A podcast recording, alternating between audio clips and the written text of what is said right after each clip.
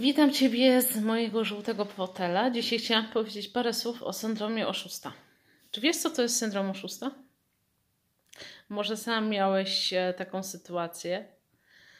Chodzi o to, że bardzo często dotyczy to osób, które zmieniają zawód, przekwalifikowują się albo zaczynają, zaczynają jakiś biznes w swoim życiu, zaczynają coś nowego bardzo często jest tak, że chcesz coś robić, masz jakiś plan, ale ciągle czujesz jakąś presję wewnętrzną, yy, która powoduje, że oddalasz się od realizacji swoich planów, a wynika ona z tego, że nie czujesz się dość dobry, żeby robić to, co chcesz robić. Nie czujesz, że masz e, odpowiednią wiedzę, że masz odpowiednie doświadczenia. Masz wrażenie, że cokolwiek robisz, na przykład wypowiadasz się na jakiś temat, czy e, chcesz komuś pomóc, i w pewnym momencie dochodzisz e, do czegoś takiego, że wydaje ci się, że nie jesteś dość dobry, żeby komuś dawać rady, nie jesteś dość dobry, żeby komuś e, pomagać, nie jesteś dość dobry, żeby komuś coś pokazać, nie jesteś dość dobry, nie masz wystarczającej wiedzy, doświadczenia, ku temu, żeby e, móc na jakiś temat się wypowiedzieć albo wykonywać coś, jakiś, jakiś zawód. Oczywiście nie chodzi o to, żeby odwalać robotę i żeby rzeczywiście nie mieć pojęcia o tym, co się robi, ale chodzi o to, że większość osób odkłada wiele rzeczy na później, myśląc, że nie są dość dobrzy, że nie jest, nie jest to ten odpowiedni moment na to, żeby coś zrobili.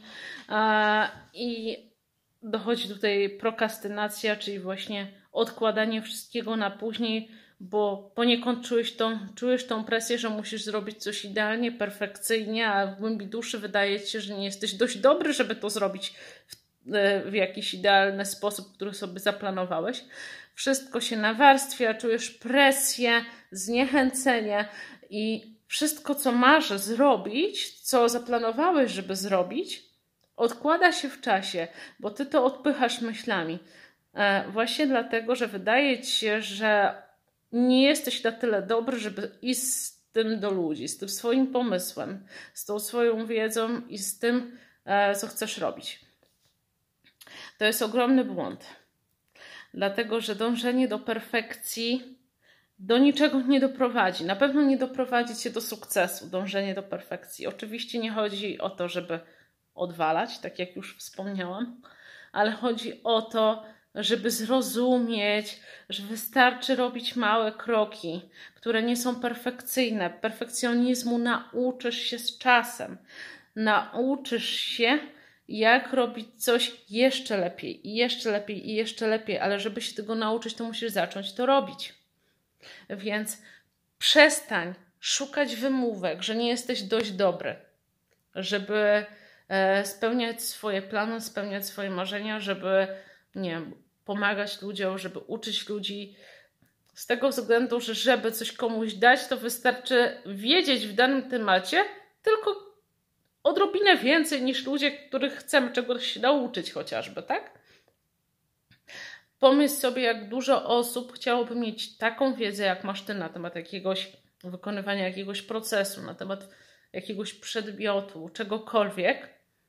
E, jak dużo osób chciałoby mieć taką wiedzę, jaką masz w tym momencie, mimo że ona jest nieperfekcyjna. Naprawdę, żeby coś ludziom dać, czy to jest produkt, czy usługa, żeby pomóc ludziom, móc o czymś mówić, coś promować. Wystarczy tylko odrobinkę więcej wiedzieć niż ci ludzie wiedzą.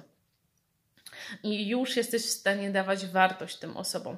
Więc nie zapętlajcie się w poczucie, że musicie robić coś perfekcyjnie i że pewnie wszyscy dookoła widzą, że tak naprawdę to nie macie wystarczającej wiedzy i doświadczenia i pewnie wszyscy się domyślają, że jesteście do niczego i że co on tu stoi i pieprzy, co ona przed tym telefonem siedzi i pierdzieli.